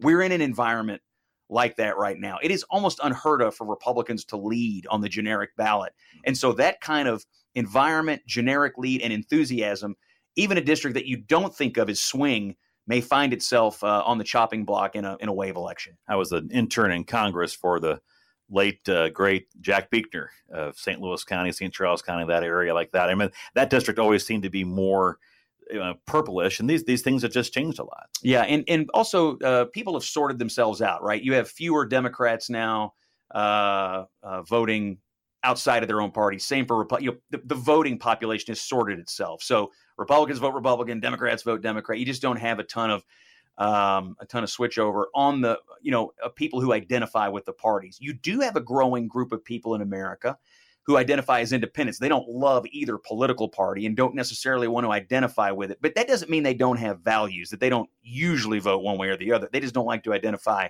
with the party. Before we go to break, and this is a lot to ask you, and before we go to break, but as far as the Senate is concerned, what states are going to decide the balance of power in the Senate? Great question. So there are a number of states uh, that are going to be the marquee races, 100, 150 million dollar races. Republicans are trying to take out Georgia, which they lost in the special election last January. Uh, that's Senator Warnock. They're trying to pick off Mark Kelly in Arizona, uh, which they narrowly lost in the last cycle. Uh, the that race, uh, he he beat Martha McSally. They're trying to win against the incumbent Democrat Cortez Masto in Nevada. That's right. Uh, and then there may be some others on defense. And uh, I should add New Hampshire, Maggie Hassan. I, I would I would put her at a tier one pickup for Republicans. On defense, Republicans are defending territory in Wisconsin. Senator Ron Johnson. They are defending an open seat in Pennsylvania, and the primaries are coming up. And there's a huge Republican primary fight going on right now. The Trump endorsed Dr. Oz. Dr. Oz versus uh, McCormick, who's kind of the choice of a lot of other Republic. You know, interestingly, McCormick is kind of unified some Trump era Republicans and some establishment Republicans. He's got support from both camps. And then there's a new candidate who's surging, Barnett, uh, who is uh, uh, who's been called Ultra MAGA. and because of the the uh, nastiness, frankly, between Oz and McCormick, there's a third lane opening up. That one is not sorted out. Uh, so Pennsylvania is going to be an expensive battleground where Republicans are on defense. There's other races, other things could come on the board. Uh, Missouri, you know, where we're, we're talking to folks in Missouri right now. If Republicans nominate Greitens, that probably goes on the board. If they nominate anyone else, it probably is a safe seat. But those four, Repeat Demo- that. You're, you're saying that you think that's a safe. If, if anyone but Eric Greitens is a nominee, you think it's safe for Republicans? I don't think either party will contend it. I think it'll be a, Really? a, a foregone conclusion. I think if Greitens is the nominee, Democrats will re-engineer their budget. M- Remember, they don't lack for money. They, you know, they have plenty of money, so they could absolutely uh, try to spend heavily in Missouri. But I think those four Democrat pickups, those two Republican defensive places, that, that's where that's where we're really running the United States Senate races. Again, there's other races on the board. The Republicans have great candidates in Washington State and in Vermont, bluer states, but in a wave, in a wave, and they and they have great stories. And in a wave, a good candidate, even in a weird area, you know, can make a move. So, uh, but that's my view on it. So, uh, Republicans look good in the House. I still call it a 50 50 Senate. Environment tilts Republican. Enthusiasm tilts Republican. Abortion roils the water, but economy and inflation still rules the day. 540 on a hot Wednesday afternoon in St. Louis. 97.1 FM Talk, The Mark Reardon Show. That's Scott Jennings. I'm Joe Arnold. He mentioned Ultra Mega. That's one nickname Joe Biden has given Republicans. When we come back, the new one today, here on The Mark Reardon Show.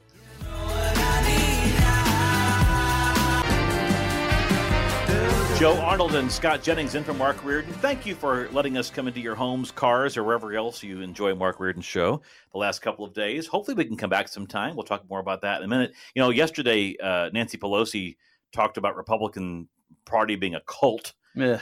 You know, Joe Biden yesterday talked about uh, describing the, the ultra mega culture, which again, you talked to us yesterday. It's almost like he's they do a good job of of giving Republicans nicknames. Yeah, they they try to like make the people they hate sound cool. It's like they're terrible at the nickname game. But today, Joe Biden went a step further or farther. In we went from ultra mega to MAGA King. Let's hear from the president. Under my predecessor, the great MAGA King, the great mega king. every single year he's president. All right, he's speaking So- at, at a big old hall there, but The uh, great mega Ma- king. But the great that almost sounds like like something like it actually exists. the great mega king, like from the Wizard of Oz or something. The great mega king. What I can't figure out is whether they are going. Well, first of all, a lot of people try to emulate Trump. Trump sort of perfected the you know uh, insult comic being inserted into politics, right? So he insults everybody. Everybody was running against in 16. Like that's his thing. And a lot of people try to emulate that. And I I can't tell if Democrats and specifically the president are just emulating that because they think that's what you do to get ahead, or if this is a strategy to try to just fire up their base or convince people to come to their side. I don't think that's going to work. You know what? This is the the the thirty thousand foot view of all this, though. Scott is this, and this is from someone who I'll get myself in trouble on ninety seven one FM talk when I say this. Have never have never been a fan of Trump. Okay, uh, not that I was a fan of the other candidates on the other side. I'm just saying it's it's I a lot of things that you talked about what he did. You know, just from a presentation standpoint, uh, that were uh, unappetizing to me. But the thing that Donald Trump feeds on, the thing that makes that his lifeblood is attention. That's the only way and the only reason why he's able to continue to be a factor. So why would the Democrats, Joe Biden, Nancy Pelosi, whatever else, why would they continue to, in my opinion, as we were pointing out, to continue to pay so much attention to him? He's a he's an ex-president. He's gone. He's off of Twitter at least for now. Why not just? I mean, to me, the way that you you you you buckle the hose and cut the water flow off is stop talking about him. Let me let me break it down for you. All right. It's very simple. Okay. This election is a midterm. The party in power controls all three branches of government. And this election is either going to be a referendum on them, Joe Biden specifically, or it's going to be about something else. My bet is it's going to be a referendum on them. And that's what they are also betting. They're hearkening back to 2020 when the referendum on Trump sunk Trump. They're thinking back to 2018. Trump was in power, they won the midterm. So Democrats know So that if that if the make it three in a row. If the it. Okay. conversation if the mm-hmm. conversation is about Joe Biden, they lose. And they think if the conversation's about Donald Trump, they win. Here's where I think they're falling short in their strategic thinking. What people didn't like about Trump was more you, you alluded to this was more personal. Mm-hmm. Biden seems to tr- be trying to make a policy argument against Trump, but th- that's what brought people to him. They liked they liked what he did on the economy. They you know they they like. I mean, you heard it all the time. I like what he does. I like a lot of the policies. I like that he stands up to China. I like that he cracks down on illegal immigration. I don't like his behavior. I don't like his tweets. They're making it about policy. And right now, if I were the Democrats, I wouldn't want to have a policy debate with anybody. Because if I compared, you know, take COVID out of it, if I compared the Trump economic record versus the Biden economic record, that's a debate they're going to lose. And so I, I think I just think they're trying to get through every day. I don't I don't really think they're thinking through the strategic implications of their actions. And frankly, as far as the the Republicans who held their nose and voted for Trump in 2016 in the first place, was because the Merrick Garland seat had been held. Yeah. You had an open one out there. And wait a second, you mean we can vote for a Supreme Court justice? And all those people who who didn't like Trump personally, but ended up voting Republican in that election. They got three. They got three, and it, it, it wasn't like they were expecting Trump to appoint moderates. They wanted him to appoint conservative judges, and so and he put the whole uh, list out there. Yeah, from the was it from the Federalist Society? Yep. You know, to say here's my list. You, I mean, you're going to get one of these. One, one thing that people forget this, this is a still, in my opinion, a center right country. It's still a center right country.